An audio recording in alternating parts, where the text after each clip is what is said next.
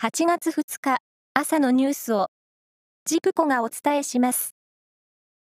今年度の最低賃金の引き上げ額について、中央最低賃金審議会の小委員会は、全国平均の時給で31円引き上げるとする目安をまとめました。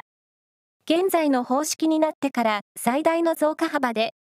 目安通りに引き上げられると、全国平均で時給は961円となります。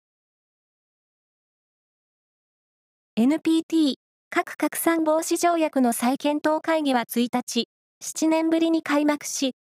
岸田総理大臣は初めて日本の総理として出席し、演説しました。演説では、核兵器のない世界の実現への行動計画を提唱したほか、世界の若者に被爆地への訪問を促すため、国連基金の創設を表明しました。アジア歴訪を開始したアメリカ議会下院のペロシ議長が、今夜、台湾入りし、明日、台湾の蔡英文総統と会談すると、台湾の複数のメディアが伝えました。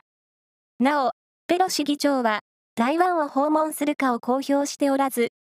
台湾政府もコメントを拒否しています。塩野義製薬が開発を進めている新型コロナウイルス感染症の飲み薬について、最終段階の臨床試験の結果速報が今月から来月に得られるという見通しを示しました。プロ野球の23歳以下の選抜チームと大学や社会人の選抜チームが戦うプロアマ記念試合が昨日、東京の神宮球場で行われ、プロ選抜が8対6で逃げ切りました。先発投手を務めた中日のネオ選手は、1イニングを投げ、三者凡退。完璧に抑えました。名古屋市営地下鉄で長年親しまれ、22年前に引退した黄色い車両、キーデンが再現され、昨日から期間限定での運行が始まりました。キーデンは昨日から東山線で、そして、今月8日からは名城線名高線で運行され、来年1月下旬まで走る予定だということです。